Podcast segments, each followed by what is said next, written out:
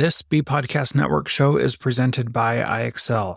Loved and trusted by more than 1 million teachers, IXL enhances your teaching and takes work off your plate so you can make an even bigger impact on your students.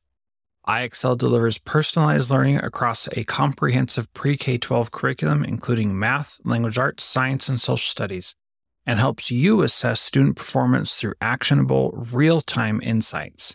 Strengthen daily instruction, close knowledge gaps quickly, and set every student up for success. Want to bring IXL to your school? Learn more at ixl.com slash BE. That's ixl.com slash BE. We are proud to partner with MyFlex Learning. MyFlex Learning is a scheduling platform that helps middle and high schools meet the individual needs of all students. Students can easily create and manage time for flex blocks, win time, activity periods, RTI, counselor and teacher appointments, and so much more. Even my favorite, synergy time. And with its built in accountability tool and reporting features, MyFlex Learning solves your challenges around getting kids where they need to be and understanding how flex time is spent. Make flex time work for you. Visit myflexlearning.com slash BE to learn more and receive $500 off your first year. That's myflexlearning.com slash BE. Okay, this is so exciting. It's momentous, I know. this is how it felt when the Titanic took off. Go ahead. Yikes. All right. Hello, everybody. Welcome to the Cybertraps podcast. My name is Jethro Jones from the Transformative Principal and the author of the new book, School X, which is all about redesigning your school to meet the needs of those in front of you. Greetings, folks. I'm Frederick Lane, an author, attorney, and educational consultant based in New York. I'm the author of 10 books, including most recently Cybertraps for Educators 2.0, Raising Cyber Ethical Kids, and cyber traps for expecting moms and dads. Jethro and I are teaming up to bring timely, entertaining, and useful information to teachers, parents, and others about the risks arising from the use and misuse of digital devices. And over the coming weeks and months, we'll be talking to some of the nation's leading experts from the fields of education, parenting, sociology, and parenting. I was just doing a cold read. That's how it goes. Join us as we look into what it takes to better navigate our increasingly high tech world. How you doing, Fred? I'm doing fine, Jethro, apart from my editing skills. yeah. Well, that'll get better, I'm sure. Today, we are excited to have Tessa Stuckey on the program with us. She is a licensed professional counselor and a mother of four trying to make a change. Uh, she has a Bachelor of Arts from Texas State University and a Master's from Sam Houston State University in Mental Clinical Health Counseling. And she's a licensed professional counselor. And she is also the author of the great book, For the Sake of Our Youth, which is about the cultural impacts that are impacting our kids today. So, Tessa, welcome to the Cybertraps podcast. Thank you so much for having me. So, we're really excited to talk with you today, and there's so many different things that we could talk about. I want to jump into this idea of how the culture um, that is out there right now is impacting our youth in the things that they are doing. Um, and we're going to talk a little bit more about this in a minute, but specifically the idea of kids sending nudes back and forth and how that is a certainly a trap that can cause them some great harm that they're not even prepared for. Right. So, uh, let's start there and, and talk about that first and foremost.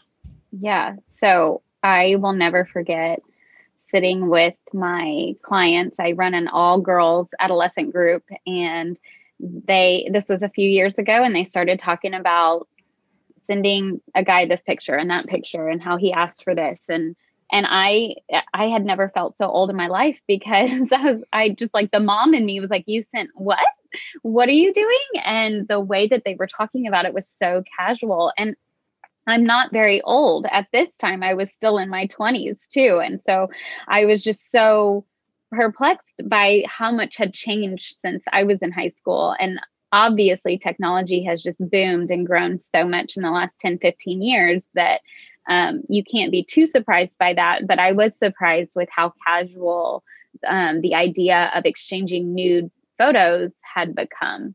And then I was I was seeing the aftermath of it, how the girls were reacting to it after they had done something like that, or the trauma of the picture being passed around amongst numerous people in their school and how embarrassing and humiliating and um, the labels put on them. So I was doing a lot of the trauma work with that. And, you know, I'm all about being young and having fun, but I am not about nudes and I never will be. I think it is um, very, very emotionally harmful for the person asking as well as the person sending. And what I find a lot of times happening is that girls feel pressured to send as part of the relationship status, you know, kind of like before they even hold hands or kiss, they should send a nude because that means that you really care for that other person or that you really want to be in that relationship. I've also found surprisingly a lot of boys um, feel pressured to ask and they um, of course i'm sure they're happy to see some pictures but um, they still have those those emotions that hit them uh, integrity and guilt saying you know mm-hmm. i shouldn't be pushing her to do this but they feel pressured either by friends or by the girl to ask for the picture and so it's this this hard to understand dynamic um, that plays a part in their relationships with the new pictures one of the things that i talk about with um, the family groups that i speak to is that it's not really about the technology, it's about the behavior. Mm-hmm. And that I think is generally true. But I do think that something sociologically has changed mm-hmm. in terms of the willingness of young men to ask for these photos mm-hmm. and, and increasingly whether it's willing or not the the yeah. decision by young women to provide them and and i should say yeah. just and i'd love to have you comment on this as well that while that is overwhelmingly the gender flow, if you will, of these images, mm-hmm. it's not exclusively that there have been situations that I've written about in which young men are pressured into sure. doing the same thing. Yeah. I think that there's a lot of things to think about. One is, and I talk a lot about this in my book, is the the desire for attention and the mm-hmm. desire to feel important. And that's human nature for all of us. We all want to feel valued and we all want to feel important.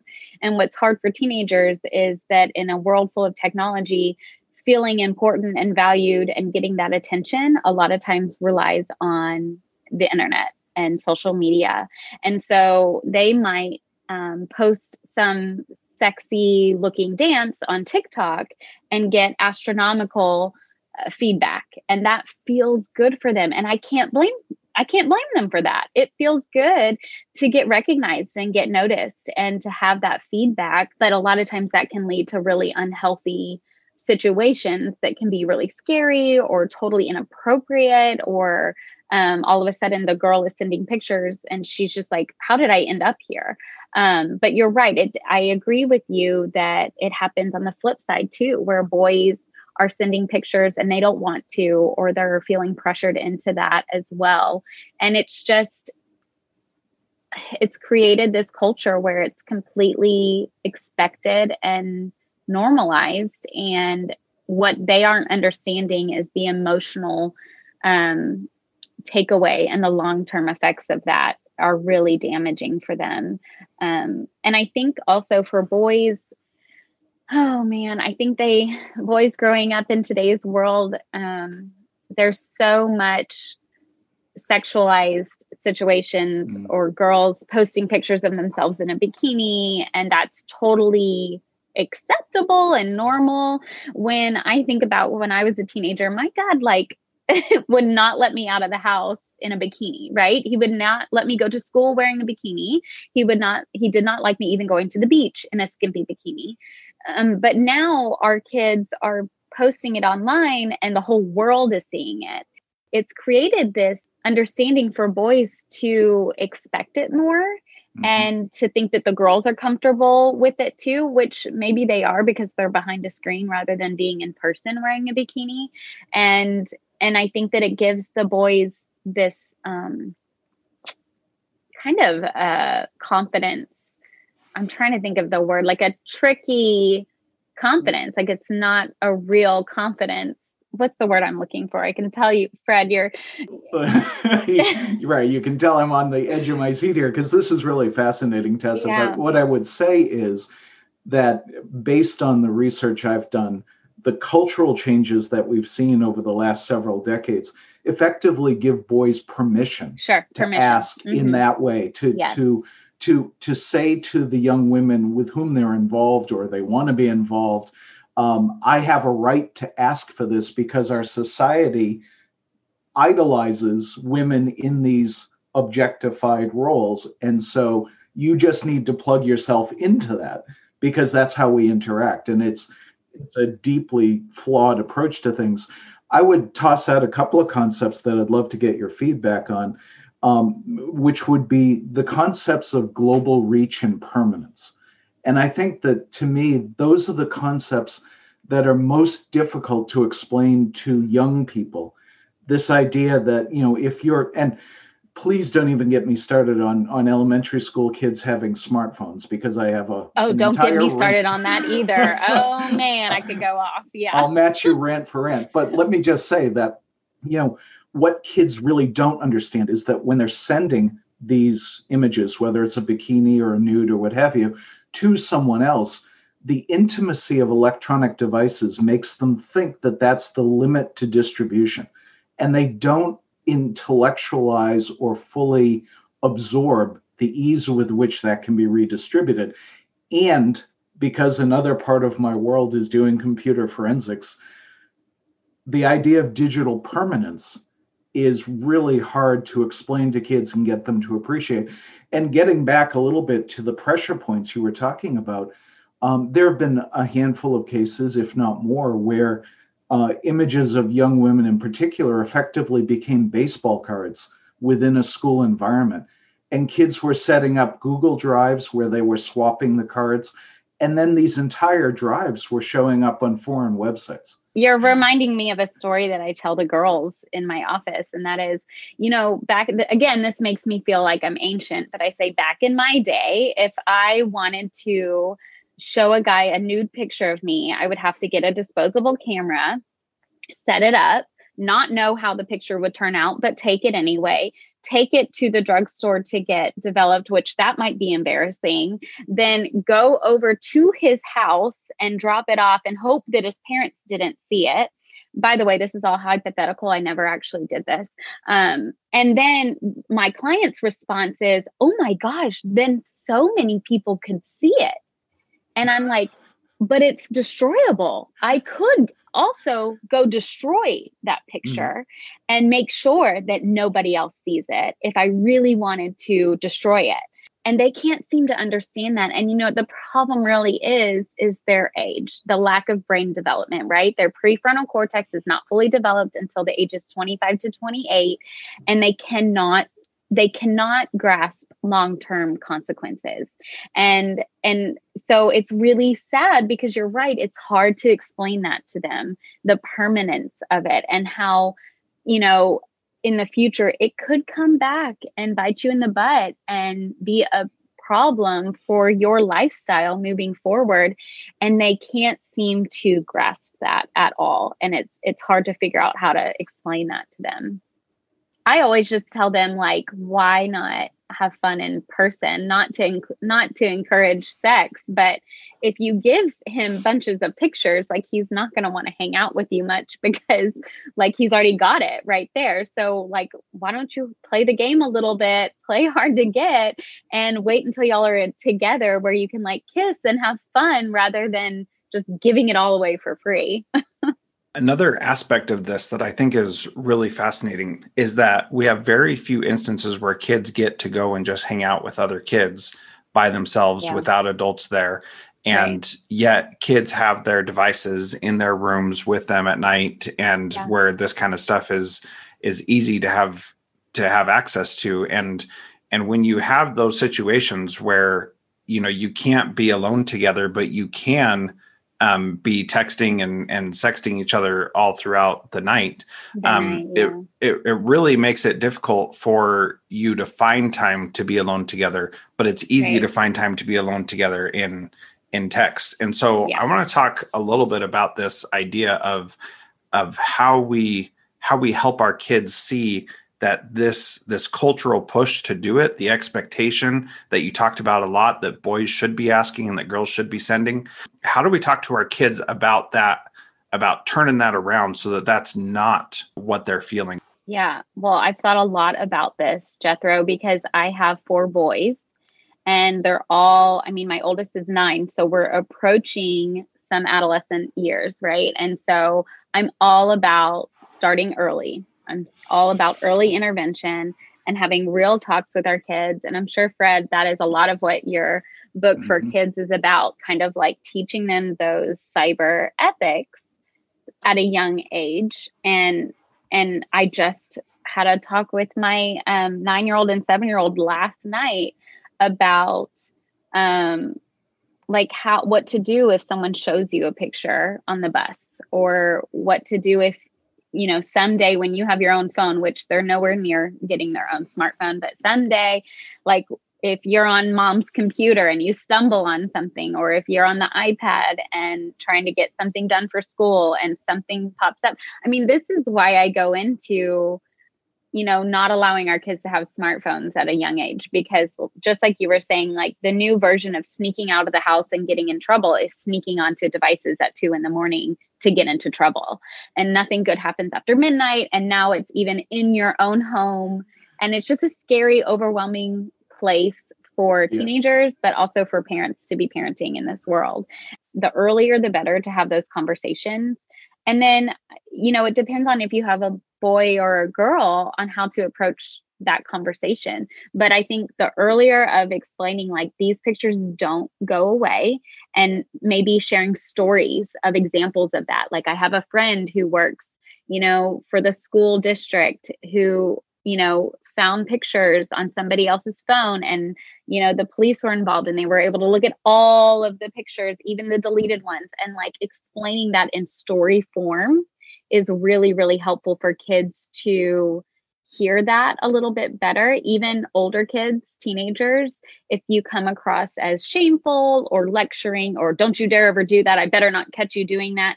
They're not going to absorb that as well. They're just going to think, okay, how can I be more sneaky so that I don't get caught?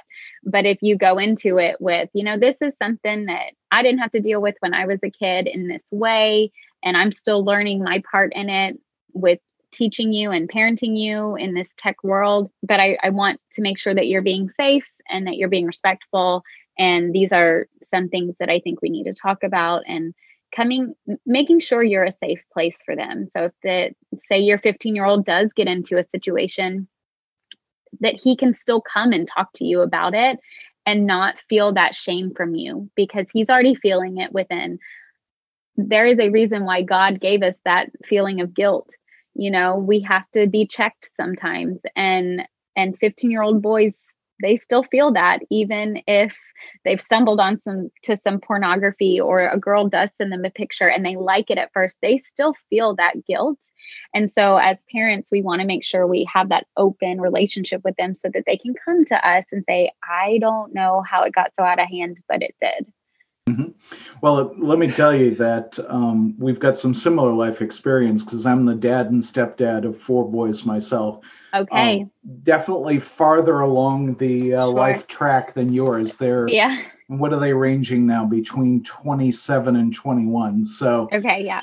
The ship has sailed. You know, they're out of the safe yeah. harbor for the. T- but I but I will tell you, it's you know I appreciate you referencing that because raising cyber ethical kids was really specifically designed to help augment the development of those conversations, that safe space for kids and parents to talk to each other. I am an advocate, as you suggested, of starting earlier and, and as soon as possible in terms of developing the safe space that kids need in order to have those conversations.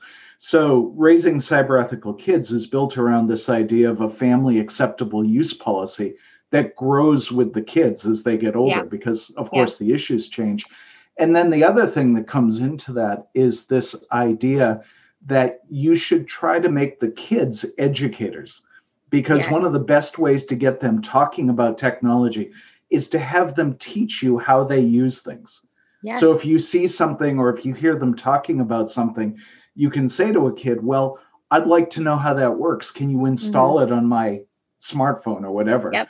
And then use that as a, as a foundation for a conversation about what the risks are, you know, how people interact with each other, that kind of thing. This is a yeah. principal trick that I have used for years, which is instead of saying, What are you doing in an accusatory tone because you know the kid is doing something wrong, just say, Ooh, what's that?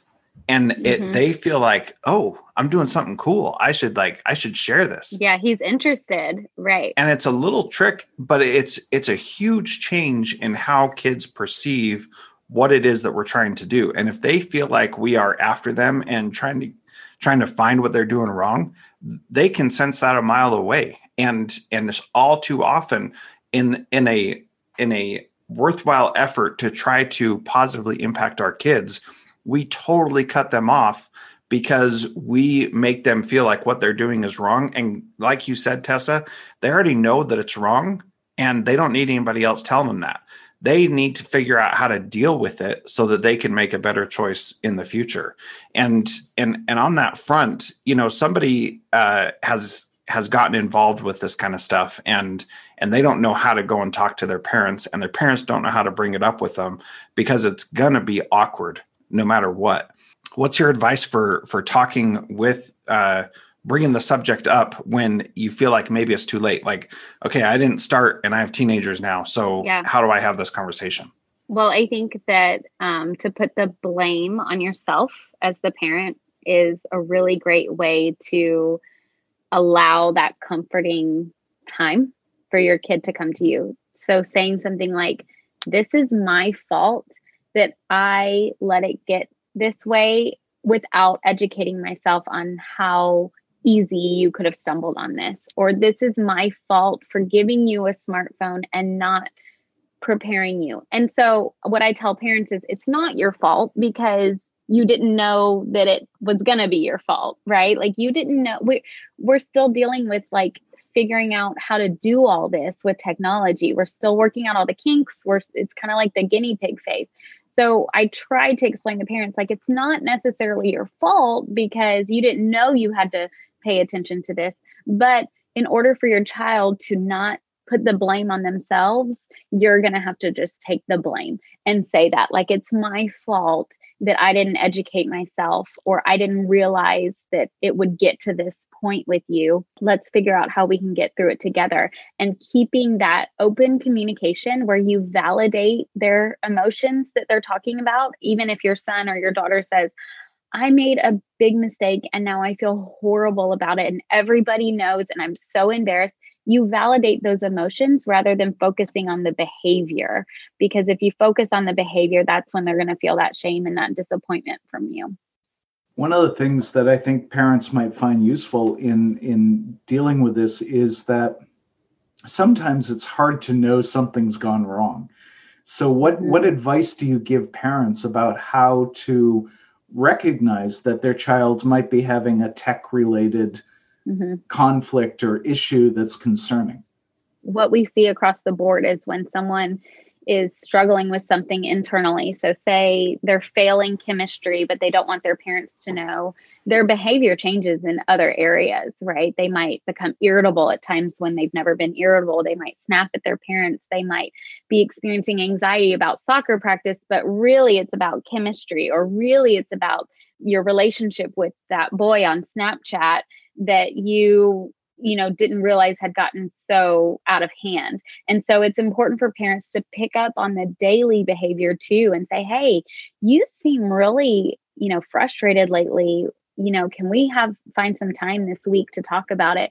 And what i find is really helpful because a lot of times parents think that their kids don't want to talk um, when in reality they actually do. They really do want to talk. They just don't want to be lectured they want to be heard. And so, what I tell a lot of parents is get in your kid's zone. If your kid loves to play basketball, get yourself out there, shoot some hoops, and don't put any pressure on them talking. Once they feel comfortable with you and you are in their zone, they will start to open up.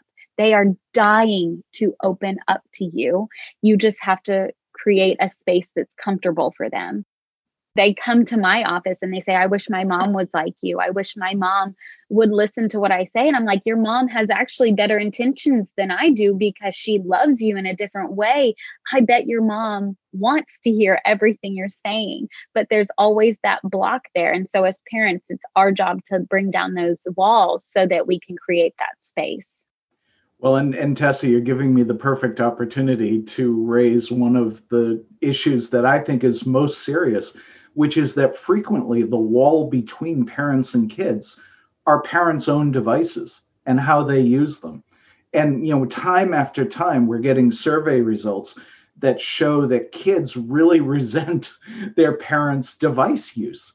And so, you know, it's it's if you care about what your kids are doing and and the impact of technology, you need number one to set a good role model example in terms of how you're using them but then, secondly, you need to recognize that your use of the device interferes with your ability to pick up on those signals that yes. you're talking about. Yeah, I strongly encourage parents to keep their phones down when they're around their kids. And if you have to pick up your phone, say you have to check an email. There are times when I have clients that are texting me about scheduling. And if I don't, you know, I'm one of those people that if I don't schedule it right then and there, I might not get to it and then I totally forget about it. So I what I do with my kids is I narrate what I'm doing. So I'll never forget my 5-year-old comes to me and he says, "Mom, are we going to that birthday party this afternoon?" And all all while he's standing there in my head i'm thinking oh shoot i totally forgot about that birthday party. And i pick up my phone and i start looking at the weather to see if the per- birthday party is still going to come. I look at the maps or i have to find the email to find the evite to find out where the birthday party is to figure out what time it is and see like how far away it is. And all of this is going through my head right? And meanwhile all he sees is my phone in his face.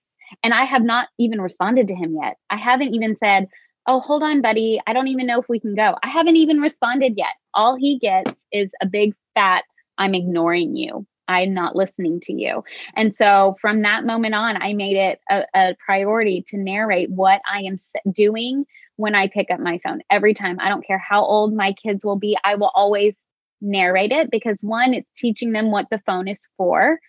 And I, two, I don't want to ever come across as a hypocrite. I don't ever want them to think that I'm like sitting there ignoring them playing Candy Crush, which I don't even have Candy Crush, but you know, and really I'm getting work done or I'm emailing or I'm, you know, checking the weather. So I always, always, always say, oh my gosh, uh, let me see what the weather is today to see if you guys need to wear jackets every single time before I pick up my phone.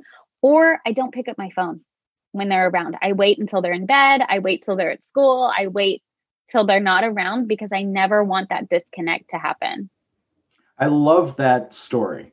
I mean, it, it's a very honest sharing, and I appreciate that. But but more substantively, I think that is a great suggestion because it demonstrates such respect for your children, and and that your your verbal communication to them takes precedence over the digital communication you're getting you know even if they're even if they're sort of going hand in hand you're still talking to them first before you do what you're doing on your phone. It's a very subtle thing but it's very pow- powerful yeah, and i'm teaching them also boundaries. So they'll come to me and say mom can you cut this picture out for me?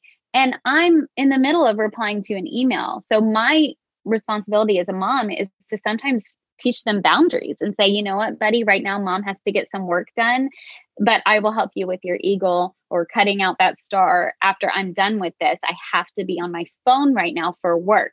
So I make it very um, clear to them those boundaries. Um, but I also want to teach them screen time management and all that. You know, when we're watching a movie, I'll never, I mean, this still happens sometimes. We'll be watching a movie, and one of my favorite things to do is try to guess who's playing what character in an animated film. And so a lot of times I'll look it up on my phone to see if I'm right about that character. My kids are trying to spend time with me, and here I am looking it up on my phone. So now I verbalize what I'm doing, or I say, "Oh, I'll look it up after the movie," you know. And and so it's created that space. My husband hates when I I tell this part of it. But my husband would laugh at me when I would narrate what I was doing on my phone. And he thought it was the, Mm-hmm. just the stupidest thing. Like, you don't need to do that. Kids need to understand that adults need their technology and that they just need to be okay with it. And sure, sure.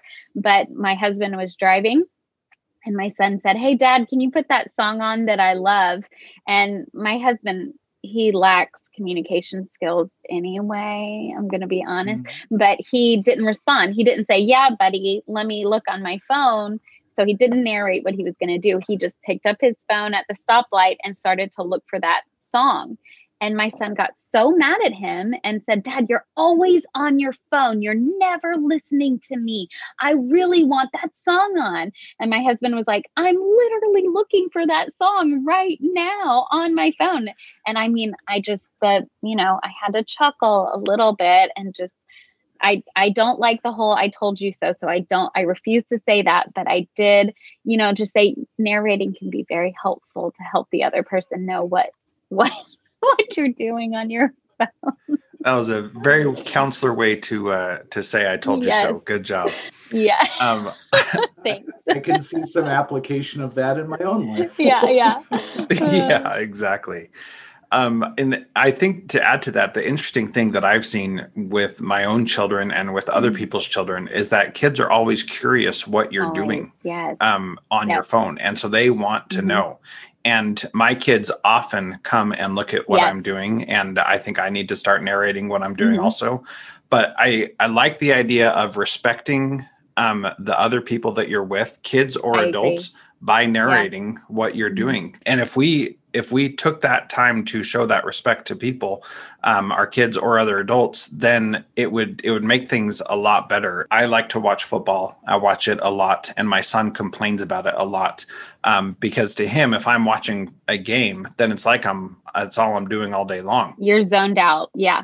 Exactly. Yep. And when I'm paying attention to the game, I'm not paying attention to the other Yeah. things. And what I try to do is pause the game while I'm watching it if the kids are talking to me or if my wife is talking Uh-huh. to me so that I can show them respect and say, this is what you Right. do. You defer, you prioritize the human interaction as opposed to the digital Right. interaction I love that. because that's what matters. And I don't I don't articulate Mhm. that, but I think what I'm learning from this conversation is that I probably should. And Tessa, actually, if I can weigh in on that a little bit, because uh, I know from our earlier conversation that you tend to work with older kids, um, you know, in terms of your practice, although obviously you're parenting younger ones as well. But I, you know, I, I could hear some parents say, well, do I really need to do that if my kids are in, you know, the bassinet or in the stroller or something like that? And and I guess that I, I really want to make sure that people understand that devices have a negative impact even at that stage in terms of the parent child relationship. I remember uh, you know we spent some years living in brooklyn and you know you know the stoops that they have the long stairs going down to the street. And we would sit there. You know it's a lovely way to spend an evening just kind of actually doing a little urban picnic and walking watching people walk by. But it struck me partly because i was working in this space that you would see these parents walking their kids in strollers. And like you were talking about, the kid is staring up at the back of a phone or the back of an iPad sometimes, depending on what the parent was watching. And as I was researching um, Cybertraps for expecting moms and dads, one of the things that came up was the impact of that lack of face uh, time, if you will, actual real face time um, with between the parent and the kid and it interferes with the development of empathy which is a very important human skill and it's one that we really only develop in the first couple of years of our Right. lives Right. so it's a huge issue Yeah. And I think if anything, it's about creating healthy habits too. You know, if you don't want to go into the psychological stuff, the the impact of your baby feeling a wall between you or not feeling um, attached or connected to you. If anything, it's about creating healthy habits so that when they are old enough to understand that you have a phone, you're already used to narrating everything. You're already used to having that thought process in your head when you do pick up your phone. Such a great conversation, Tessa. Thank you Yeah. so much. I mean, we didn't get into anything about how this technology impacts kids feeling about Yeah. suicide or about, um, you know, depression or anxiety with it. And those are all big topics that I hope we can come back and, and reflect on later. Yeah, we'll just have to do it again. That's right. so um, the good news is is that people can connect with you on Instagram. You're very active on there. Uh, you're at the Mom Therapist, and um, I would encourage people to go and follow you if they're on Instagram. Um, your stories and your posts are a wealth of information. Your book, For the Sake of Our Youth, is available everywhere. People should definitely check that out. Um, how else uh, should people get in touch with you, Tessa? Um, they can go to my website, which is tessastuckey.com. That's with an EY. Or Facebook, it's just Tessa Stuckey LPC. And so those are the best ways to get a hold of me. Yeah. Excellent. Um, I want to thank you again for being part of the Cybertraps podcast. This has been Yeah. an awesome you. conversation. There are lots of solutions out there for giving students what they need when they need it. But when do they actually do all of those things? You need flexible time. When added into your master schedule, Flex Time enables students to get extra help or intervention, meet with teachers, make up work, get physical exercise, and try new enrichment offerings. If you're thinking of giving it a try, check out MyFlex Learning, which unlocks the benefits of flexible time without all the headaches you get with it usually. Its intuitive design and SIS integration makes implementation and training a breeze. Make your flex time work for you. Visit myflexlearning.com/be to learn more and receive $500 off your first year. That's myflexlearning.com slash BE. Do you want to save time on prep work, increase student achievement for all of your students, reliably meet Tier 1 standards? You can do it all, but don't waste another minute. Head straight to ixl.com slash B to learn how IXL's research-proven teaching and learning platform can help you achieve these goals. That's ixl.com slash BE.